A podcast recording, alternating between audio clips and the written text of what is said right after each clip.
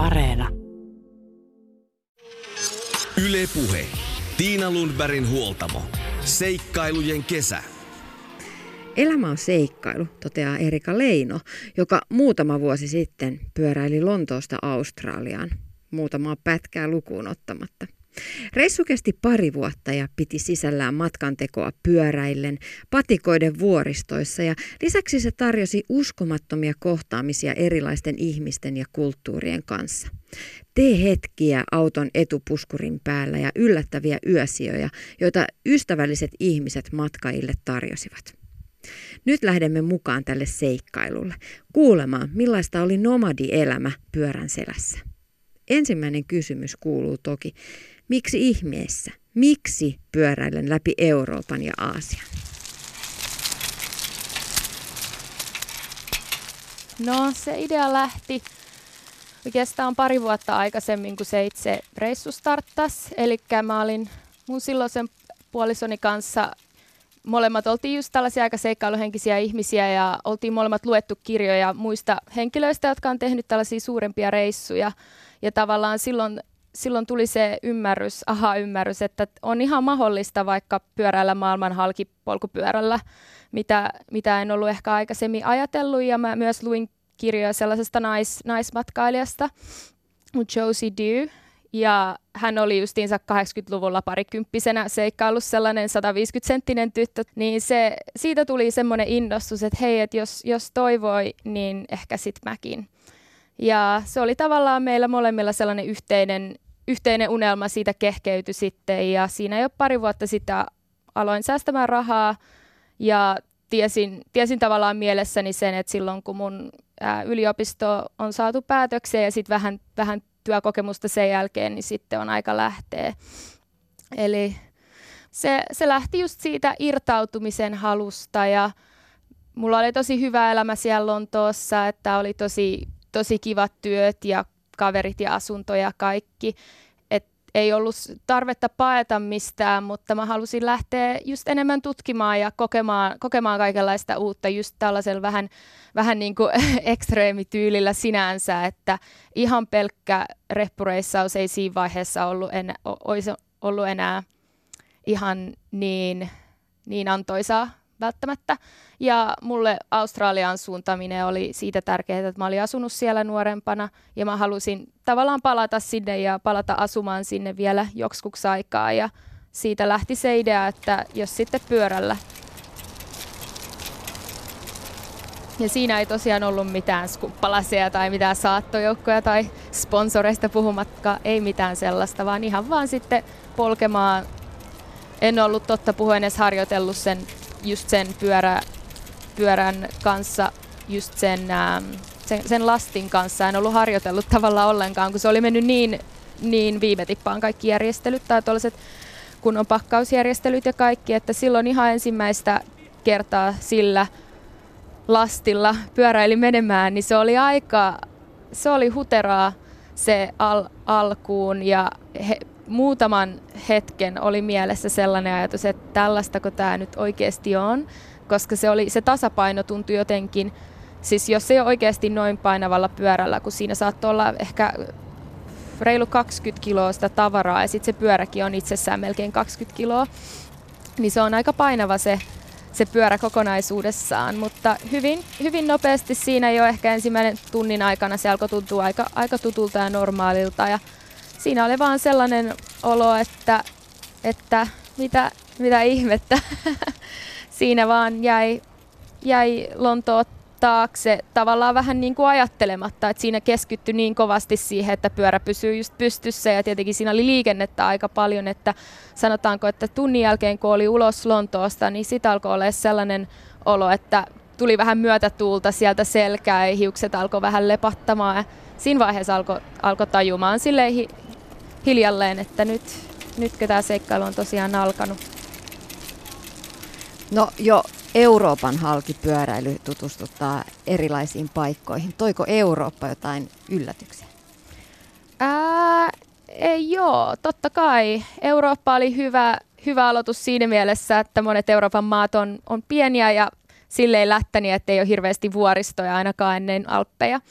Niin totta kai se oli tosi, tosi mielenkiintoista, joka siis muutaman päivän välein silloin aluksi vaihtui se maa siinä, että saattoi olla pari päivää Belgiassa ja pari päivää Ranskassa ja sitten pari päivää Saksassa, että että sanotaanko, että noissa maissa oli paljon käynyt aikaisemmin, että sellaisia todella suuria kulttuuriyllätyksiä ei, ei välttämättä tullut, mutta, mutta se, se ainakin yllättyi, että ihmisten reaktiot oli jo, oli jo silloin ihan aluksi tosi, tosi ihme, ihmettyneet ja, ja siis innostuneet, että jossain, jossain tota, siis jo Belgiassa ihmiset niin kuin, oli aivan äimistyneitä, että me ollaan niin kuin pyöräilemässä Brysseliin ja, ja sellaista, että siinä vaiheessa ei välttämättä sa- saatto sanoa melkein vitsillä, että joo, että Australia on menossa, mutta eihän siis sille, että jos sanoi niin kuin seuraavan suuren kaupungin tyyliin, niin ihmisiltä tuli tosi innostuneita reaktioita, että se, se ehkä yllätti. Alpit oli, oli sen niin kuin alkureissu, voi sanoa, niin kuin yksi kohokohta. Ja, ja tietenkin, tietenkin se Euroopan Euroopan loppuun pääseminen, eli Istanbulin saapuminen oli todella, se oli ensimmäinen sellainen, niin kuin voi sanoa, että kun on maamerkki, että siinä vaiheessa oli jo jotain saavutettu.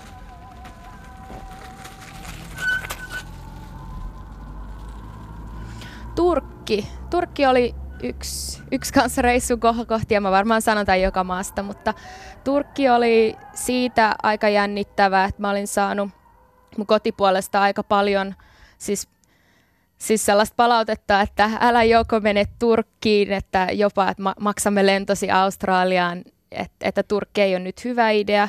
Silloin vuonna 2015 siellä oli just luulen, että Suomeen oli just tullut tosi paljon uutisia niistä kaikista, siis pakolaisasioista ja, ja Kurdistanin tilanteesta ja tietenkin sitä Syyrian rajaseuduista ja ehkä, ehkä niistä oli tullut vähän sellainen kuva, että se koko Turkki on niin kuin todella vaarallinen paikka, että Mä muistan sen ensimmäisen illan, kun saapui sinne Turkkiin, niin oli justiinsa tullut vähän pimeätä sellaisen pienen rajaylityksen jälkeen. Saapui se pieneen kylään ja siellä isoja koiria käveli ja vähän haukahteli ympäriinsä ja ne rukoushuudot soi justiinsa siihen aikaan. Ja Turkissa soi vielä viidesti päivässä ja ne on todella, Turkissa ne on todella kovalla ne kaiuttimet. Et se oli aika, aika vie, vieraantuntuinen hetki, kun siinä pimeässä puoliksi talutti sitä pyörää niiden koirien ohi ja, ja todella ko- kovan, kovan rukouslaulannan ää, aikana myös. Mutta se, se ilta sai todella mukavan käännöksen, että heti, heti taas sai kokea osakseen sellaista vieraanvaraisuutta, mistä olin kuullutkin, että lähi on paljon, että mikähän se oli? Se oli joku niin kuin Turkin metsä, metsäliiton johtaja kutsui sitten kotiinsa ja siellä oli tunnin jälkeen jo illalliset tulella ja siis turkkilaiset teet ja kaiken maailman jälkiruuat ja se oli, se oli todella, todella mukava päätös sille vähän, vähän jännälle tilanteelle, kun kaiken sen ennakkoluulojen jälkeen just saapui tuollaiseen vähän erikoiseen aikaan se sen pieneen kylään. Ja sanotaanko, että ensimmäiset viikotkin, tai ensimmäiset viikot, ensimmäiset päivät oli siis tietenkin vähän silleen, että uu, tämä on nyt vähän erilainen maa, mutta kaikki huolet kyllä karisi hyvin nopeasti, että Turkissa vietti yhteensä sen kuukauden, niin siinä aikana ei tullut kyllä mitään ää, pelottavia hetkiä vastaan. Pitäydyttiin silloin ihan sitä, siis suurimmaksi osaksi sitä pohjois, pohjoisrannikkoa myöten, Mustan, Mustanmeren rantaa ja siellä, siellä meininki oli todella rauhallista ja uutisissa kyllä nähtiin jotain niitä raja-alueiden ongelmista, mutta se ei ollut kyse ollenkaan niillä, niillä alueilla. Että Turkista jäi tosi kiva fiilis, nimenomaan justiinsa todella viehä, viehätyin siihen kulttuuriin ja myöskin siihen vieraanvaraisuuteen. Tämä tulee nyt tulemaan moneen, moneen kertaan tämän haastattelun aikana, mutta ihmiset oli todella todella, todella ystävällisiä ja nimenomaan halus, halus tarjota ja auttaa kaikilla mahdollisilla tavoilla. Se saattoi olla joku siis kyläperhe, jossa ei puhuttu englantia siis sanaakaan ja ne, ne vaan halus kau- kau- kylästä toiseen niin kuin tarjota esimerkiksi just yösijaa ja, ja, ja ruokaa ja kaikenlaista, eikä mitään, ei mitään taka-ajatuksia kellään. Missä te nukuitte? Siis, no Euroopassa enimmäkseen teltassa, eli mä kannoin just mun pyörässä sitä sellaista telttaa. Niin, se, se vaihteli sitten sen mukaan, että missä oltiin tavallaan, että ka- jossain kaupungeissa sit pystyi sohvasurffaa, että on sellainen sivusto, joka on ihan pyöräilijöille tarkoitettu kuin Warm Showers, ja se toimii samalla tyylillä kuin Couchsurfing, mutta siinä on, siis pyöräilijöille, se on pyöräilijöille suunnattu palvelu, että siinä on vähemmän ihmisiä, mutta se, se on tosi kiva, koska sitten sulla on jotain yhteistä yleensä niiden ihmisten kanssa. Eli osittain paikallisten luona, osittain sitten ihan paikallisten luona silläkin tyylillä, että, että tien sivussa tyyliin nähdään tai, tai tavataan jossain tilaisuudessa ja sitten kun tulee majoitussuunnitelmat kyseen, niin sitten ne ihmiset saattaa tarjota, jos, jos käy ilmi, että me ollaan suunniteltu menemään telttaan. Ja tietenkin sitten joskus siis edullisia hotelleja tai edullista huoneistoa, hyvin harvoin Euroopassa, mutta sitten enemmän, enemmän juuri niissä edullisimmissa maissa, mitä tuli Aasiassa, niin niissä sitten paljon edullisia hotellihuoneita. Jos viidellä eurolla pääsee omaan rauhaan, niin se on kyllä kovassa helteessä sen arvosta. Pelottiko koskaan mennä ihan, ihan tuntemattomien kotiin? Ää, täytyy sanoa, että ei, ei pelottanut. Ehkä tietenkin muutamalla ensimmäisellä kerralla se oli vähän niin kuin erilainen ja uusi fiilis, mutta, mutta sanotaanko, että ikinä, ikinä ei pelottanut. Et tietenkin jos joku sellainen henkilö olisi tarjonnut, joka olisi vaikuttanut vähän jotenkin erikoiselta tai epäluotettavalta, niin ei, eihän sellaiseen tarjoukseen sitten olisi vastannut kyllä, mutta mun tapauksessani ei, ei ollut yhtään kertaa sellaista, sellaista fiilistä. Totta kai siinä autti se, että meitä oli kaksi, että jos olisi yksin naisena mennyt, niin sitten olisi ehkä tietenkin ollut vielä vähän niin kuin tarkempi seula siitä, että minne menee yöksi, mutta mä sanoisin, että näin kaksin kun olin, niin ei, ei pelottanut. Että mitä nyt se ehkä aluksi tuntui vähän uudelta ja erikoiselta, mutta siitä, ihmisistä just näki, että ne haluaa, haluaa auttaa ja siinä tavallaan myös näki sitä, tai näki sitä oikeaa elämää. että se, oli, se oli tosi tärkeä osa sitä reissua, nähdä justinsa arkisten perheiden iltoja ja että millaista ruokaa ne ihan oikeasti syö ja millaista, millaista niiden vapaa-aika on.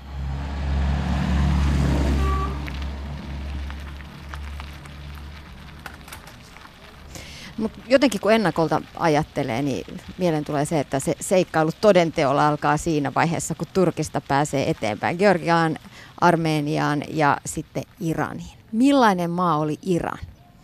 Joo, Iran on, voin sanoa, että ihan suosikkimaitani tällä hetkellä. Yksi niistä, joka aina, aina näyttää tulevan suusta ulos, kun joku kysyy, että mitkä on lemppari, vaikka top 5 maan, niin Iran on kyllä aina siellä listassa. Iran oli mulle, mulla oli suuret odotukset, koska mä olin eri matkailijoiden kanssa puhunut aikaisemmin ja kaikkien, kaikkien palaute oli ollut sellaista, että ihan mieletön maa, totta kai upea kulttuuri ja, ja ihmisten vieraanvaraisuudesta ja ystävyydestä oli puhuttu paljon, niin sitä osas odottaakin. Mutta kyllä se kokonaisuutena oli, oli todella upea, upea kaksi kuukautta siellä tosiaan. Iranhan on tosi vuoristoinen maa, eli iso osa siitä ajasta oli aika vuorisissa olosuhteissa pyöräilyä. Ja siinä kun halkas maan vähän siksi, siksakaten, niin siinä tuli kaikenlaista, siis totta kai isoja kaupunkia ja kulttuurikeskittymiä matkalla ja tuli vähän sitä Kaspian merenrantaa, joka oli, joka oli aika erilaista muuhun Iranin ää, verrattuna se on sellaista sateisempaa ja vehreämpää aluetta, mikä eurooppalaiselle olisi, että mä haluan takaisin sinne aavikolle. Ja niin, paljon sellaista tietenkin kuivaa aavikkoista vuoristoista maisemaa ja, ja sitten tietenkin väli, välillä ihan mielettömiä kaupunkeja. Siis Iranissahan on jotakin kauniimpia kaupunkeja, missä mä oon ikinä ollut, kuin Esfahan ja Yazd. Ja todella, todella rikas persialainen kulttuuri on sellaista, sellaista niin kuin runo, runoilua ja, ja vanho, vanhoja taiteita ja kaikenlaista, mikä on ollut siis Persiassa jo, jo vuosi, vuosisatoja olemassa. Ja, ja se, oli, se oli tosi upeaa kokea olla siellä tavallaan niin kuin osana, osana sitä elämää.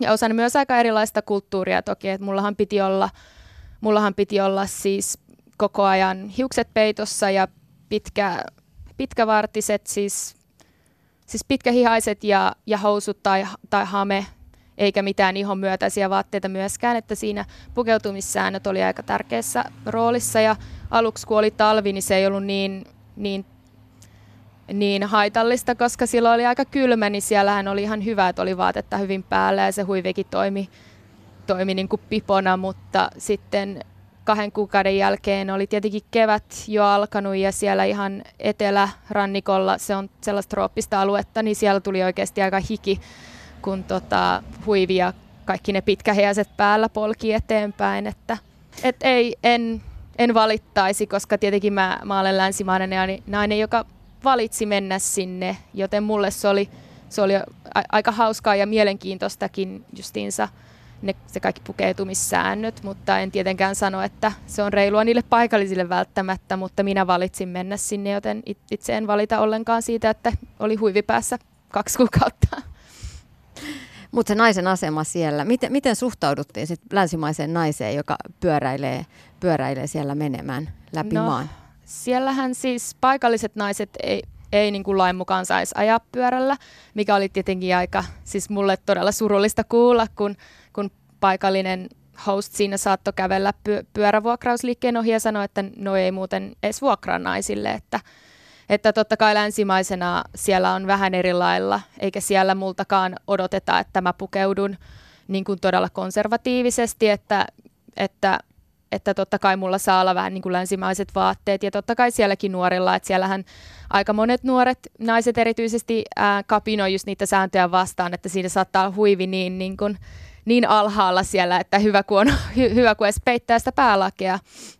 Että totta kai siellä on paljon myös liberaaleja ihmisiä, jotka, jotka niin kuin toivoo, toivoo, että ne säännöt muuttuisi ja että naisen asema tasa, tasautuisi ja monestikin sellaisia keskusteluja pysty käymään siellä ihmisten kodeissa sen jälkeen, kun on, on neljän seinän sisällä, niin kaikki voi ottaa huivit pois ja jutella ihan vapaasti siitä, että, että, että millaisia visioita ihmisillä oli. Et tosi voi sanoa, että suurin osa ihmisistä toivoo jon, jonkinnäköistä muutosta siihen tämänhetkiseen todella, todella tot, tiuk, tiukkoihin uskonnollisiin sääntöihin, jotka on siinä maassa valloilla, mutta mikä ei ole kuitenkaan ollut historiassa kyse, että tämä viimeiset viimeiset muutama, mu, muutama vuosikymmentä on nimenomaan ollut just tätä. Miten te tutustuitte siellä uusiin ihmisiin? Kaduilla, kaduilla tutustui, että ihmiset pysäyttää siis ihan ikä, koko ajan pysäyttää kadulla, haluavat kysyä, että mistä sä oot tulossa, mitä teet. Tulee semmoinen niin kymmenen kysymystä saman, saman tien. Ähm, osa, puhuu, osa puhuu jonkun verran englantia, nuoret osaa jonkun verran englantia ja sitten siinä parissa kuukaudessa tietenkin vähän farsiakin oppi, että tietyt kysymykset, niin kuin, että mis, missä ja että, niin kuin, että kuka ja, ja tollaset, niin ne oppi, oppi farsinkin kielellä, että osa sitten niin kuin, ainakin sanoit Finlandia ja sellaista. Että ihan, siis ihan autot sattu pysähtyäkin siis maantiellä sille, että koko, koko auto pysähtyy, sitten sieltä otetaan tee, teetönikkää ja sitten sellainen tee, teetuokio siinä auton, auton perällä, että ne kaikki kysymykset läpi, että mistä, mistä olette tulossa ja millaista, mitä mieltä olette Iranista, se oli ehkä, ehkä tärkein kysymys, mikä tuli melkein joka kerralla, että ihmiset halusivat tietää, että mitä, mitä mieltä mä olen Iranista maana ja iran, iranilaisista ihmisistä. Eli ihan pyörälle tietenkään ei ole mitään ei ole mitään häkkiä ympärillä, niin kaikki uteliaat ihmiset lähestyy jokaisesta suunnasta ja, ja sellaisia arkisia kohtaamisia tuli totta kai niin kuin ihan aamusta iltaa.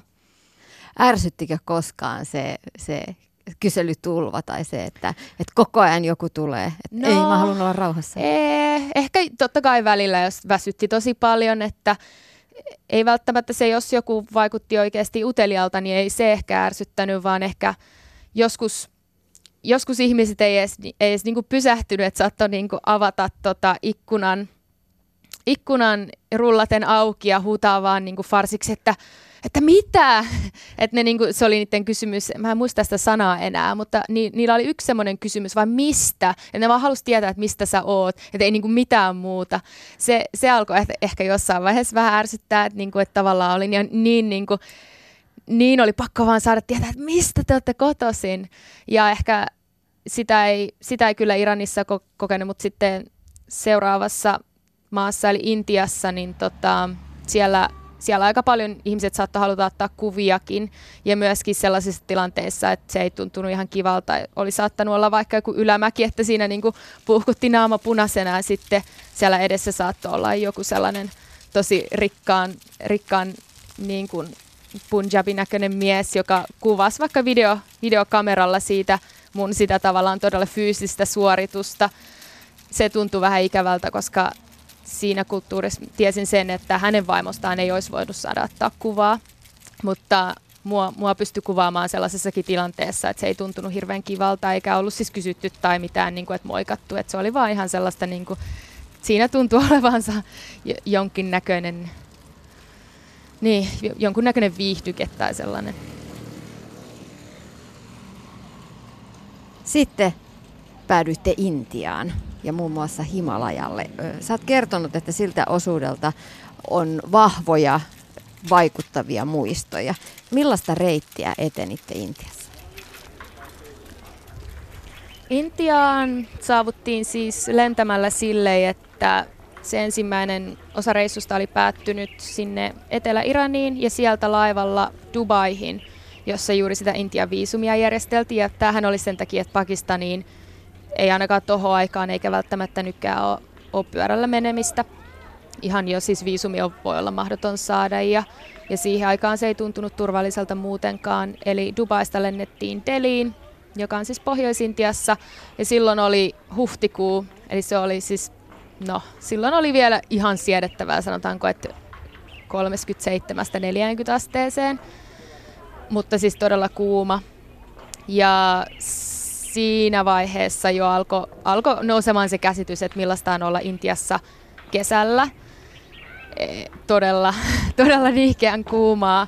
Ja siinä vaiheessa itse asiassa pyöräreissu jäi puoleksitoista kuukaudeksi jäihin sillä tavalla, että pyörät jätettiin sellaisen paikallisen hostin luokse Deliin ja meillä lähti muutama kaveri Lontoosta lensi tapaamaan sinne Intiaan ja itse asiassa vietettiin, oliko se sitten reilu kuukausi reppureissaten nimenomaan just siellä pohjois, vähän pohjoisintiassa niissä kuumissa osavaltioissa, mutta sitten myös lähdettiin Himalajalle justiinsa niiden miellyttävimpien il- ilmatilojen perässä.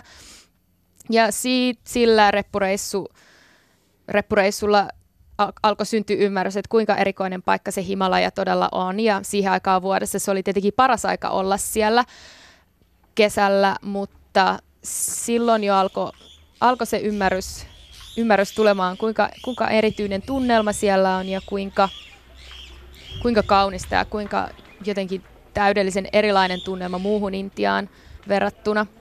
Joten sen jälkeen, kun kaverit lensi takaisin Eurooppaan ja noukittiin ne pyörät matkaan taas sieltä Delistä, niin se oli samaa suuntaan, eli takaisin, takaisin Himalajalle, takaisin siis pakoon niitä siihen siihen aikaan oli noussut ne asteet vielä sen verran, että siis puhuttiin 4, 45 asteesta ylöspäin. Se oli ihan, ihan kamala se, se helle siihen aikaan, ää, siis loppu, loppu toukokuusta siellä Delissä. Silloin kolmelta aamuyöltä Delistä lähti viileimpään aikaan päivästä, saattoi siltikin olla reilu 30 astetta, niin nokka kohti Himalajaa ja mahdollisimman nopeasti sinne. Ja Himalajalla sitten kulukin seuraavat, olisiko kulunut melkein kolme kuukautta siellä. Eli kun Intian oli se kuuden kuukauden, ku, kuuden kuukauden viisumi, niin kyllä yli puolet taisi mennä siinä, siinä Himalajalla. Et sehän on siis todella, todella laaja alue. Et siinä on ne alusvuoret, jotka on niin kuin, ei, ei niin korkeata, että se ei tarvitse olla siis ei tule mitään hengitysongelmia tai mitään. Ja sitten sehän jatkuu aina siis Tiibettiä kohti, kun menee, niin siinä on tietenkin toisella puolella Pakistanin Himalaja ja sitten siellä on yläpuolella Tiibetti ja, ja Kiinan Himalaja ja sitten, sitten vielä Nepal siellä, siellä vielä yhdessä nurkassa. Eli Intian, Intian Himalaja lajalla koukkasi sellaisen, niin se oli aika semmoinen koukku se reitti, että, että tavallaan päätyi, päätyi ylittämään Himalajan kahteen kertaan siellä Intiassa ensiksi yh, niin kuin eteläpuolelta ylös ja sellaisen alueen kautta kuin Kashmir. Ja sieltä, sieltä toiseen, toiseen sellaiseen maakuntaan kuin Ladakh. Ja, ja se maisema siellä oli todella, voi sanoa, että itselleni se oli ihan niin kuin olisi ollut jossain Tiibetissä, että sellaista ää, vuoristo, mikähän se olisi suomeksi, semmoinen high altitude desert, semmoinen siis todella kuivan niin kuin aavikkomaisen, mutta ollaan todella korkealla, että tässä vaiheessa puhutaan siis kolmesta, yli kolmesta tuhannesta metristä, siinä tuli muutama viikko vietettyä reilus kolmesta tuhannessa metristä, tai varmaan yli kuukausikin itse asiassa. Eli siellä Himalajalla kulkee sellaiset niin kuin, tietyt, tietyt tiet, mitkä on just kesällä auki, ja ne muina vuoden aikoina on tietenkin lumenpeitossa, mutta kesällä ne on auki ne tiet. Ja sieltä ne kulkee joidenkin justiinsa sen Kashmirin ja Ladakin välillä. Siellä on pieniä, pieniä kyliä matkan verralla, että ei ihan, ihan niin kuin täysin asumatonta, mutta sitten sieltä Ladakista, kun lähdetään takaisin sinne niin kuin eteläänpäin, eli niitä alusvuoreja kohti, tavallista Intiaa kohti, niin tota, siellä ei sitten ole moneen sata kilometrin niin kuin yhtään, yhtään kylää, että siellä oli vaan sellaisia niin kuin, äh, pysähdyspaikkoja tavallaan siis rekoille, että voisi vois syödä siellä ja laittaa teltan siihen viereen, että ei ole niin kuin ihan täysin, et, ei asutusta, mutta on sellaisia rekka, rekka, rekkatelttoja voi sanoa, mihin pystyy matkalaiset pysähtymään. Eli se oli sitten se tämän reissun kaikista syrjäisin osio. Eli siinä vaiheessa kun, niin kun sitä 500 kilometrin matkalla, niin siihen taisi mennä joku about 10 päivää. Vuoristossa just se 50 kilsaa päivässä on aika niin kuin melkein maksimi, mitä voi tuollaisella lastilla tehdä, niin tai ainakin mun, mun kuntoon yhdistettynä, niin siinä, sillä ajalla ei sitten juurikaan paljon mitään asutusta, että just niiden, niiden, niiden telttojen varassa, että pyst, tie, tiesi kartalta, että missä seuraava sellainen teltta on, niin tiesi, että tuolla voi syödä lounasta ja, ja sitten mahdollisesti yöpyä sitten seuraavalla.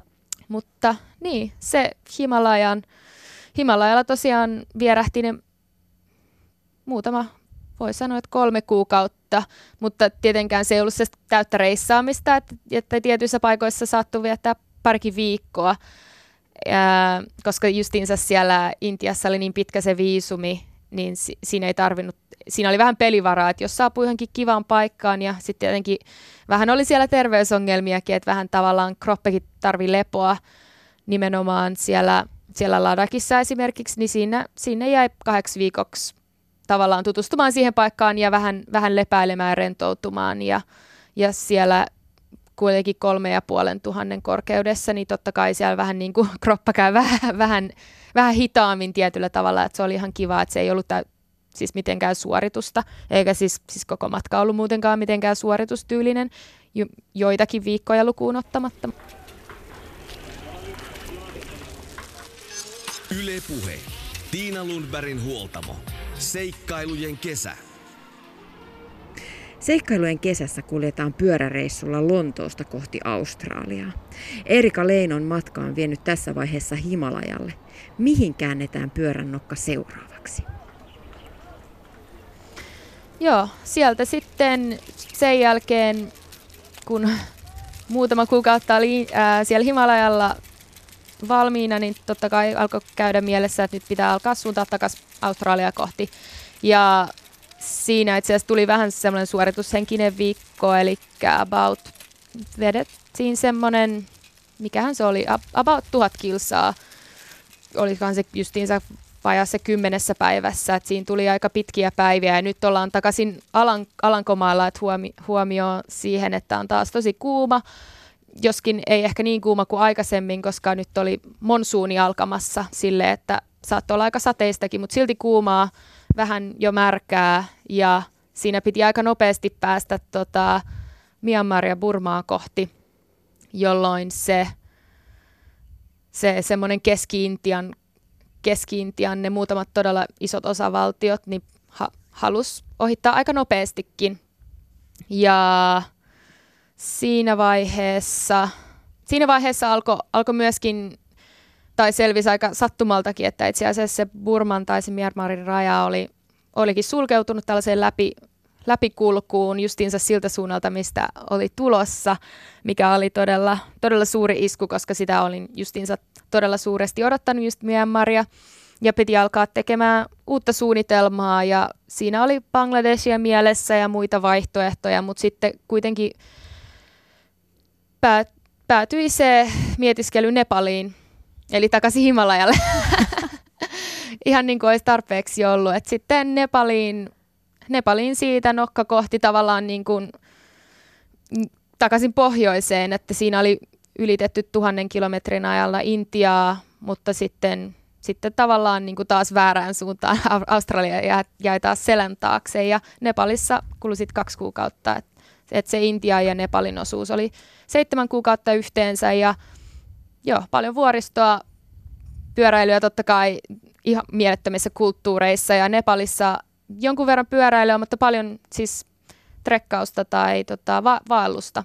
Eli parikin sellaista erilaista vaellusta sai, sai mahtumaan siihen Nepalin aikaan, että siellähän on tiet niin huonossa kunnossa, että melkein, melkein on parempi jättää pyörä hotellille ja lähteä, lähteä jalan tutkimaan. Mitkä oli koskettavimpia kohtaamisia tuolla suunnalla maailmaa?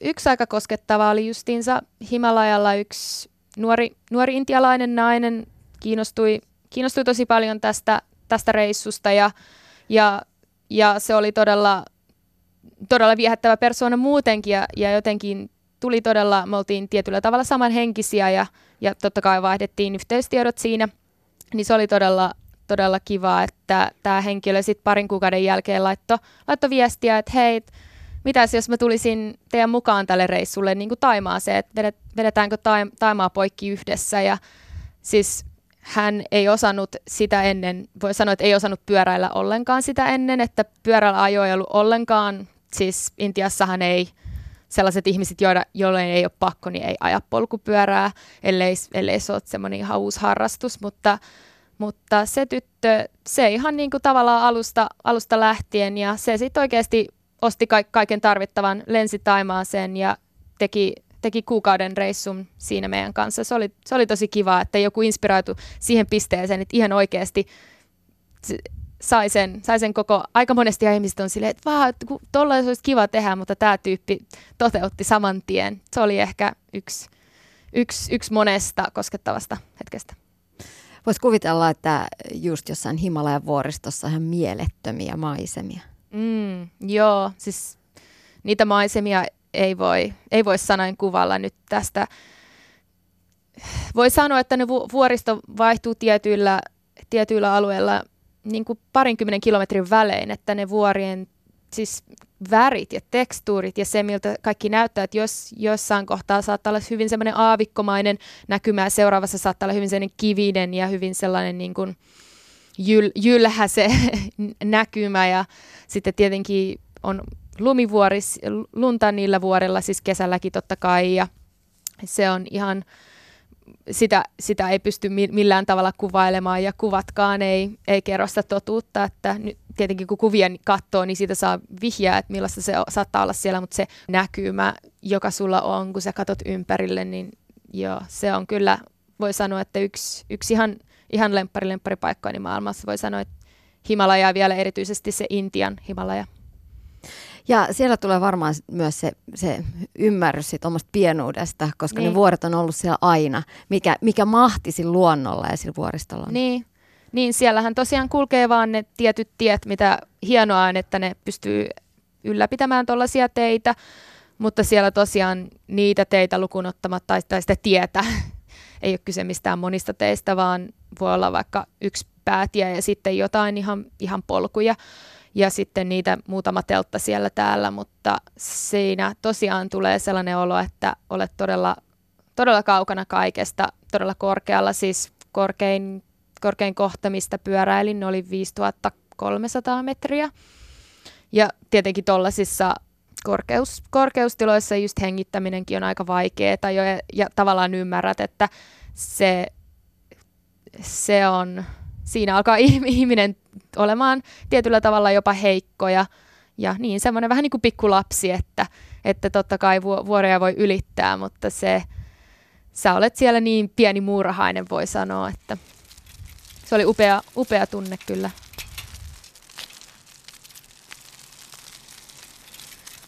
Mikä oli hienoin hetki? Taas on vaikea sana, mutta ehkä justiinsa se korkeimman, kaikista korkeimman vuorisolan yrittäminen, mikä oli just se viisi, yli 5000 metriä, niin se, koska siitä tiesi, että sitä korkeammalle ei tule tällä reissulla ajamaan ja se oli myös korkein, missä, missä mä oon ikinä ollut, että mä en ole ikinä edes valtanut niin korkealle, että ne vaellukset, mitä Nepalissakin teki, niin ne oli justiinsa alle, taisi olla just alle 5000 metrin, niin se, kun sai pyöräiltyä tällainen pieni naishenkilö sai pyöräiltyä kaiken sen painon kanssa ja mähän olin silloin siis aika kipeäkin vielä, että mulla oli tullut justiinsa siellä Himalajalla semmoinen ranneongelma, semmoinen rannekanava oireyhtymä, joka oli siis ihan fysioterapia oli auttanut siinä tosi paljon, mutta se ranne oli vielä vähän semmoinen herkkä ja, ja mulla oli myös sellainen, sellainen ameba, sellainen parasiittiongelma, eli mä olin oikeastaan aika, aika huonossa kunnossa, jopa aika, aika uhkarohkeasti ylittämässä justiinsa sitä vaikeinta osiota siinä Himalajan, Himalajalla, niin joo, se, se totta kai se maaliin pääseminen lopulta, kun pääsi sen juuri sen, sen kuuluisimman Leemanaali äh, highwayn, mikä on se, se kaikista niistä syrjäisin vuori, vuoristotie, mistä puhuin, niin sen, sen maaliin pääseminen Manalissa oli tosi hieno homma. Manali on semmoinen reissaajakaupunki, että siellä sitten pystyi pari viikkoa ihan vaan juomaan teetä ja herkuttelemaan ja, ja rentoilemaan. Ja sitten se, sit just se korkeimman, korkeimman vuorisolan huipulle pääseminen ja se, se tunne olla siellä tavallaan tietyllä tavalla maailman, maailman huipulla ja sitten katsoa, että, että miten sinne päädyttiin, niin, niin sen mun pyörän, pyörän kanssa kantain kaikkea, mitä, mitä mä omistin silloin. Kohta sitten reissussa myös Dalai Lama. Joo, no ei ollut henkilökohtainen kohtaaminen, mutta kyllä siis se oli, se oli Joo, itse asiassa se voisi sanoa, että voisi lisää siihen listaan hienoimmista hetkistä matkalla. Ja sekin oli siis siellä Himalajalla juuri sellaisessa paikassa kuin Dharamsala, missä, missä on hänen niin kuin, kotipaikkansa tällä hetkellä. Tietenkin kun asuu maanpaossa, niin ei siellä Tiibetissä voi asua. Mutta se ajoitus oli tosi mieletön, että kun oli saapunut sitten Dharamsalaan, niin justiinsa paikallisen naisen kanssa jutteli ja, ja hän sanoi, että Oletteko muuten tietoisia, että, että Dalai Lama on just nyt täällä? Hänhän matkustaa ympäri maailmaa koko ajan, että, että saattaa olla siellä vaikka kerran tai kaksi vuodessa siellä Dharamsalassa. Niin siitä, siitä kun sai tietää, niin se oli sellainen juoksu sinne ilmoittautumispaikalle, että siinä piti, olisiko maksaa joku 20 senttiä ja, ja piti olla siis passia sille, että, että niin kuin ilmoittautui, että ne tietää, että ketä sinne on menossa. Ja se oli sellainen ihan opetus ää, ihan niin kuin niille paikallisille suunnattu opetus. Totta kai sinne sai turistitkin mennä mukaan, mutta se, se tapahtui Tiibetin, Tiibetin kielellä.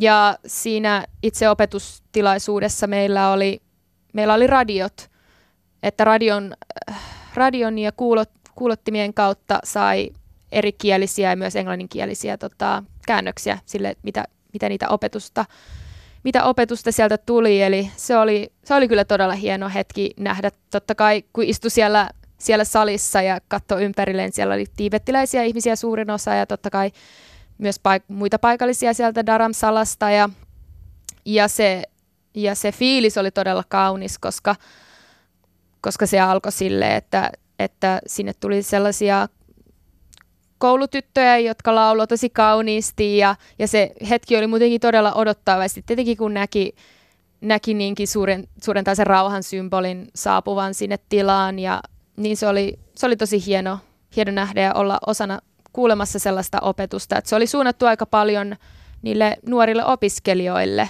että sieltä to, toki niin kuin käännösten, käännösten kautta ymmärsi tiettyjä asioita, jotkut jotkut niin kuin todella tiibettiläiset filosofiat saattoi mennä ohi, mutta, mutta se oli todella koskettavaa, että siellä puhuttiin juuri, että nuoret on niin kuin tulevaisuus ja, ja, ja se oli, voi sanoa, että oli, oli kyllä herkistyin muutamaankin kertaan siinä tilaisuudessa. Se oli kaksi päivää se opetus.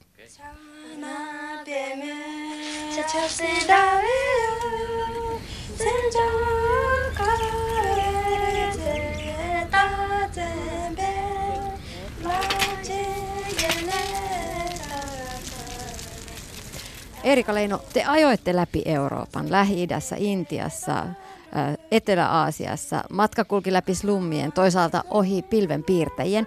Mitä sä ajattelet sit ristiriidasta, kun sä ulkopuolisena havainnoit erilaisia maailmoja ja toisaalta sit erilaisia ihmisiä?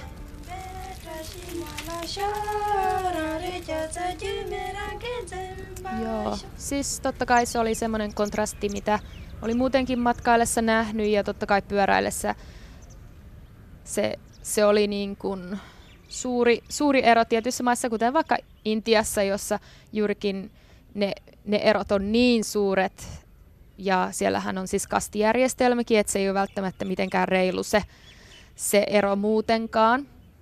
Eli totta kai se on tietyllä tavalla shokeraava ja sellainen vä- välillä vähän epämukava, koska joskus juuri, juuri ne mukavimmat ja anteliaimmat ihmiset saattoi olla niitä niitä, jotka näytti köyhimmiltä, että joskus sellaisetkin ihmiset, jotka halus, halus tarjota todella paljon ruokaa ja kaikkea, saattoi näyttää siltä, että niillä ei välttämättä ole itsellekään aina tarpeeksi ruokaa, niin se oli välillä vähän vaikea jopa hyväksyä, ää, että siinä, siinä tavallaan piti ottaa sellainen, että kieltäytyy muutama kertaa ja sitten ottaa vastaan vasta kolmannella kerralla jo, jos oikeasti niin kuin haluaa antaa, että joissakin maissa on sellaiset, että niin kuin aika köyhätkin ihmiset haluaa, haluaa auttaa ja niillä on sellainen tavallaan kasvojen säilytysmenetelmä, että, että jotain pitää tarjoa kolme kertaa ja, ja että kaksi kertaa voi tarjota ja siitä vielä jos kieltäytyy, niin sitten ne voi tavallaan vetäytyä siitä tarjouksesta, että niillä on niin kuin kasvot säilynyt, että ne on kuitenkin yrittänyt auttaa. Eli se just sen kolmen, joissain tilanteissa piti, piti käyttää sitä kolmen, että kolmannella kerralla vasta ottaa jotain vastaan, jos tarjotaan. Sitten tietenkin totta kai niin kuin, siis eri, hyvin vauraltakin ihmisiltä tuli vieraanvaraisuutta, että ei voi sanoa, että vaan tietyltä, että, mutta se on tietenkin vähän helpompaa ottaa vastaan sellaista vieraanvaraisuudesta sellaisilta ihmisiltä, joilla selkeästikin on, on mitä antaa ja, ja tietyllä tavalla tietenkin niin kuin vaura, vauraammat ihmiset on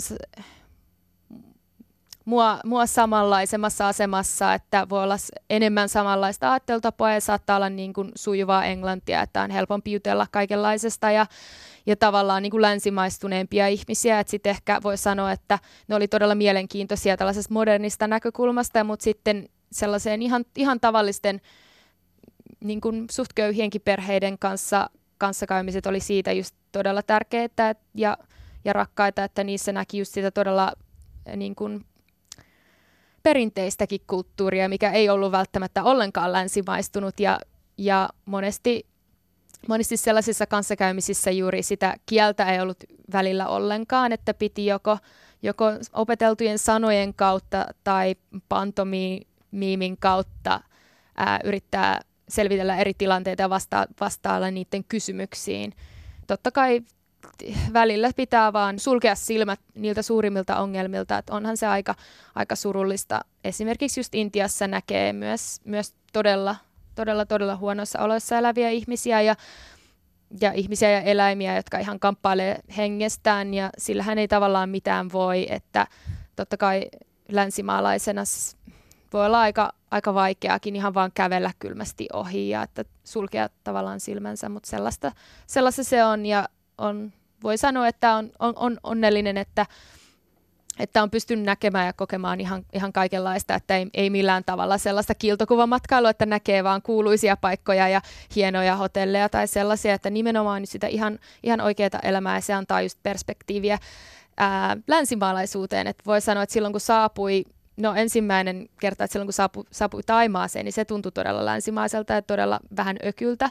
Ja sitten silloin vielä, kun saapui Australiaan, niin silloin oli oikein todella vastakulttuurishokki, että pari ensimmäistä päivää täytyy sanoa, että olo oli vähän, vähän, vähän jopa äklö siitä ni, hyvin, hyvinvoinnin suuruudesta, että, että ihmisille meni niin hyvin verrattuna siihen, mitä oli, mitä oli nähnyt kokonaisen vuoden tai reilunkin vuoden aikana Aasiassa. Että se, se tuntui jollain tavalla todella, todella vaikealta kokea se silleen ensi, ensimmäiset päivät, mutta totta kai siihen sitten tottuu, että viikossa siitä tuli normaalia. Mutta...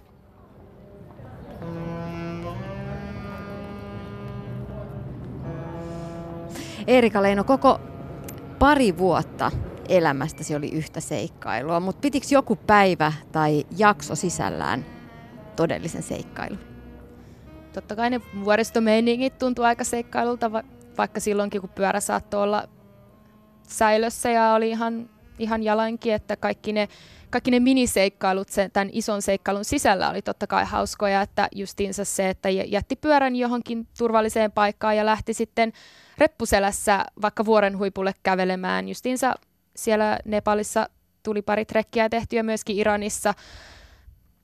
Iranissa voi sanoa, että se oli ehkä yksi seikkailullisemmista hetkistä, että halusimme kävellä tai kiivetä sellaisen, sellaisen shir, shirku-vuoren, maitovuori vai leijonavuori vai mikä se olikaan suomeksi, niin tota, se ei, se ei ollut mitenkään sellainen suuri turistinähtävyys, että sinne piti niin kuin tavallaan sen juurelle niin kuin suunnistaa itse, mikä tietenkin pyörällä muutenkin tehtiin, mutta siinä, siinä niin kuin vuoren lähistöllä, mistä tavallaan voisi lähteä sinne vuorelle päin, oli ihan vaan sellainen hedelmä, hedelmäkoju, ja siinä oli sellainen paikallinen mies, joka ei puhunut yhtään sanaa englantia tietenkään, mutta vaikutti tosi mukavalta ja oli teet jo siinä tarjonnutkin. Ja siinä kun oltiin ehkä puoli tuntia istuttu ja niin kuin farsiksi simppelisti juteltu sen miehen kanssa, niin tavallaan se, se luottamus oli kasvanut sen verran, että me päätettiin, että me jätetään me pyörät sille, hede, sinne hedelmäkojuun.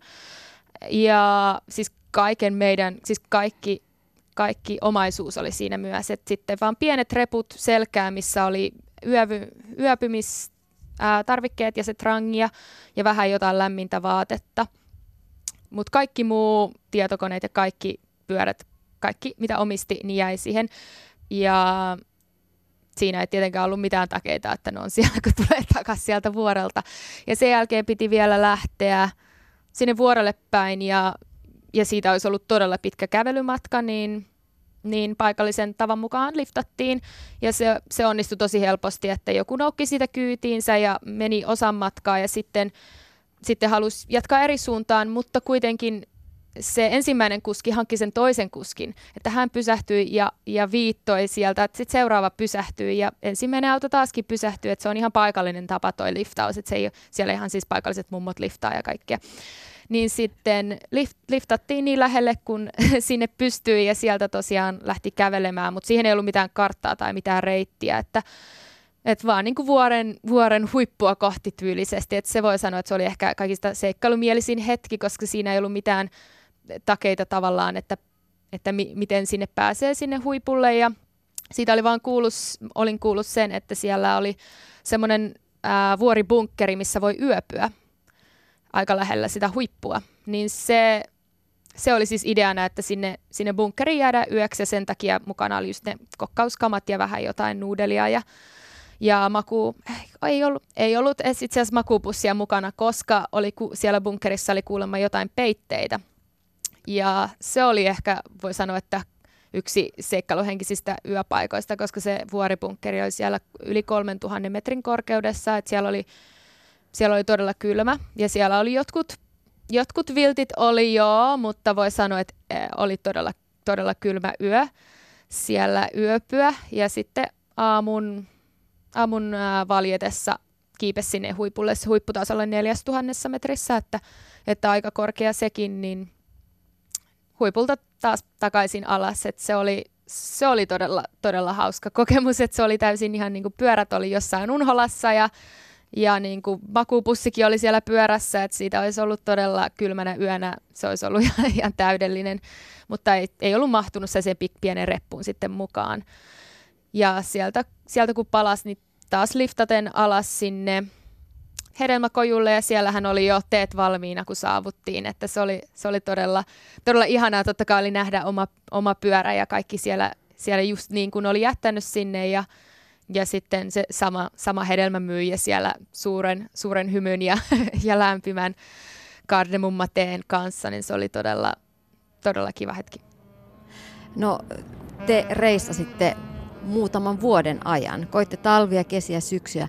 Katosiko tällä länsimainen ajantaju ja kelloon tuijottaminen tällä reissulla? Joo, kyllähän siinä voi sanoa, että pari vuoden ajan tärkein missio oli päästä paikasta A paikkaan B, löytää joku hyvä, turvallinen, mahdollisesti miellyttävä yösija ja siinä välissä ruokkia itsensä tarpeeksi ja, ja vähän pitä, niin kuin pitää mielen virkeänä, että totta kai jos oli jotain mahdollisia nähtävyyksiä matkan varrella, niin sit voi, voi niin kuin yhdistää sellaista, mutta välillä se oli ihan sellaista tavallaan arkista, arkista nomadin elämää, että li, liikkuminen ruokatauoilla sellaisella miellyttävällä, miellyttävällä välillä vähän, välillä vähän haasteellisemmalla tahdilla. Tietenkin jos oli päämäärä päästä jonnekin tiettyyn, tiettyyn päivämäärään mennessä, oli vaikka saattanut sieltä sohvasurfaa ja hosti sanoi, että keskiviikkona voi tulla, niin sitten keskiviikon mennessä halusi tietenkin päästä siihen kaupunkiin, missä, missä he asuvat. Että välillä oli vähän jotain, välillä oli tuollaisia aikataulutuksia, mutta hyvin pitkältihän se oli sellaista, että mennään fiiliksen mukaan ja jos näkyy vaikka kaunis leiripaikka jossain joen varrella, niin sittenhän voi jäädä sinne yöksi, vaikka saattoi olla 40 kilometriä vasta mittarissa. Et eihän siinä eihän sit, sitä paikkaa halua missata tavallaan, että siinä mielessä länsivainen sellainen niin suoritustahti ja sellainen, niin kuin, että, että pitää niin kuin tehdä tietyt asiat, niin jäi unholaan, että tavallaan sellainen nautinnollinen, nautinnollinen nautinnollinen elämäntyyli siinä mielessä, että hoitaa vaan kaikki tärkeät, niin kuin että ru- ruokaa on tyyli, että totta kai siinä vaiheessa, jos on kiva leirintäpaikka, niin pitää katsoa, että onko tarpeeksi vettä ja mistä saa mahdollisesti vettä ja onko ruokaa tarpeeksi laukuissa, että pystyykö sinne jäämään yöksi. Semmoista perus niin kuin sel- selviytymistä tai sellaista enemmänkin, ei mitään niin kuin normaaleja aikatauluja, että pitäisi pitäisi olla tietyt rutiinit tai mitään sellaista ei ollenkaan. Tökkikö pyöräily missään vaiheessa? Pyöräily ei sinänsä missään vaiheessa ei tullut silleen, että, että halusi lopettaa pyöräilyn. Että aika monesti saattoi tulla silleenkin, että jos oli ollut just pari viikkoa jossain rentoilemassa, niin sitten halusi päästä pyöräilemään. Että, että tuli sellainen niin itchy feet ää, tilanne, että halusi lähteä halusi lähteä taas liikkeelle ja tutkimaan ja totta kai siis vastatuuli voi sanoa, että on kaikista vaikein, että vuoretkin menee, kun sä tiedät, että siellä on huippu vastassa ja upeat näkymät ja alamäki vielä sen jälkeen, mutta vastatuuli voi sanoa, että on kaikista vaikein mulle henkilökohtaisesti. Oli joitain, joitain päiviä, justiinsa Iranissa meillä oli todella, todella vahva vastatuuli ja sille ei vaan voi mitään, ellei halua väärään suuntaan pyöräilee. Joten niissä, niin, niinä hetkinä piti vaan tavallaan soldier true. siinä, ei, siinä ei auta jäädä, siinä ei auta jäädä tavallaan valittelemaan sitä tilannetta, ellei halua sitten jäädä johonkin lepopaikkaan ja ootella, että vaihtuuko se sää, mutta useinhan se on silleen, että jos on tollainen tuuli, niin se jatkuu muutama päivää. Et sanotaanko, että motivaatio ei, ei mun kohdallani loppunut koskaan, koska oli niin, niin kauan oli tämä reissu ollut, ollut just mielessä ja suunnitteilla ja mulla oli tosi hyvä asenne koko ajan ja mä nautin siitä matkan tyy- tyylistä ja teosta ja siitä sa- saavutuksesta, mitä koko ajan tietenkin paransi, niin mulle ei ikinä tullut sellaista hetkeä, että mä halusin lopettaa pyöräilyn. Entä sitten kun matka päättyi? Mitä mielessä liikkui? Matkan, siis voi sanoa, että pari viimeisen kuukauden aikana niin paljon kuin siitä reissusta totta kai nautti vielä täysillä, niin alkoi olla jo mielessä Australian elämä. Semmoinen arkielämä alkoi olla mielessä, että alkoi jopa aika romanttisesti miettimään niin kuin kauppareissuja mielessään ja se, että sit, sit pystyy ostamaan, jos vaikka haluaa jotain niin kuin kasvinhuoneeseen tai jonkun, niin voi ostaa sellaisen. Että monet sellaiset tosi arkiset asiat alkoi siinä loppumatkassa tuntumaan tosi, tosi ihanilta ja sitä tietyllä tavalla odotti jo, vaikkakin, vaikkakin nautin siitä loppu, siis ihan loppumatkassa oli muun muassa Indonesian Sumatralla, mikä oli yksi kans kohokohtia, että, että sinänsä ei mitenkään niin kuin, reissuinto ei latistunut, mutta sitten toisaalta alkoi olla sellainen kutkuttava olo. Voi sanoa, että Australia, Australian saapuminen oli, oli tosi jännittävä ja kiva asia mulle, koska mä palasin paikkaa, mitä, mitä mä tiesin, että mä rakastin. Ja näin ensimmäistä kertaa moneen moneen vuoteen monia rakkaita ihmisiä siellä. Eli se oli odotettu, odotettu asia, vaikka tavallaan sur, surullista, että matka, matka päättyi, mutta mun, mun tavalla oma seikkailu kuitenkin jatkuu, että se oli sen pyöräreissun loppu, mutta silloinhan oli tietenkin koko reissulla oli tarkoitus jäädä sinne Australiaan siksi ajassa kun voi, mikä oli ää, kaksi vuotta siis niin se oli, se oli mulle tavallaan se seikka, sama seikkailu tavallaan jatkuu, mutta erilaisena. Et sitten tuli uusi arki uudessa maassa ja, ja työ, työelämään palaaminen, että se oli mulle ihan uusi seikkailu. Miten sun ajatusmaailma muuttui Erika sen reissun aikana? Muuttuiko se, että kuka sä olet? Kyllä voi sanoa, että totta kai se muutti itseä, sellaisia kokemuksia rikkaampana, kun palas takaisin normaaliin elämään, niin totta kai se oli t- tärkeitä pelinappuloita omi, omassa kehityksessäni voi sanoa. Ja, ja se arvostus, että sitten kun asui siellä Australiassa ja tavallaan oli takaisin niin hyvinvointivaltiossa, niin osas arvostaa todella, todella paljon sitä, sitä milla, millaiset elin, elinolosuhteet Australiassa on todella hyvät ja, ja totta kai turvallista, että se, että pystyy juomaan kraanavettä. Se oli siis jo Singaporessa, muistan, täytät vesilasin ensimmäistä kertaa kraanasta niin kuin, pff, yli, yli vuoteen niin se oli, se oli to, todella hieno tunne, että osas, osas arvostaa ja olla innoissaan sitä arkielämästä ihan, ihan erilaisella tavalla kuin mitä aikaisemmin. Et silloin aikaisemmin, kun halusi irtautua, niin sitten Australian saapuessa halusi, halusi alkaa taas rakentaa jotain elämää, elämää jossain. Mitä sä opit matkalla? Opin, opin ainakin sen, että mitä vaan jos haluaa tehdä, niin sen, sen voi tehdä, jos vaan oikeasti haluaa. Että, että että niin kun se ei vaatinut sen suurempaa fyysistä eikä henkistäkään ponnistusta sinänsä, että se oli vaan sellainen juttu, minkä mä halusin tehdä ja siis motivaatio oli tavallaan ainut asia, mitä tarvittiin ja tietenkin niin kuin, siis normaali terveys on totta kai sellainen, että en, en, en voi sanoa, että niin kuin ihan kuka vaan totta kai pystyy lähteä Himalalle silleen, mutta, mutta niin kuin tavallisena, tavallisen ihmisenä mikä tahansa on mahdollista. Ja siitä mä yleensä välillä haluan aika tarkoituksellakin puhua aika, aika niin kuin vaatimattomasti tällaisista reis, reissun eri osista just siinä, siinä halussa, että ihmisille tulisi sellainen mielikuva, että toi ei ole mikään niin kuin erikoisjuttu, että, se, niin kuin, että jos haluaa, niin, niin tällaisen voi tehdä ja pienimmässäkin mittakaavassa, että se ei, tämmöinen seikkailu ei tarvitse välttämättä hirveästi rahaa, se ei tarvitse välttämättä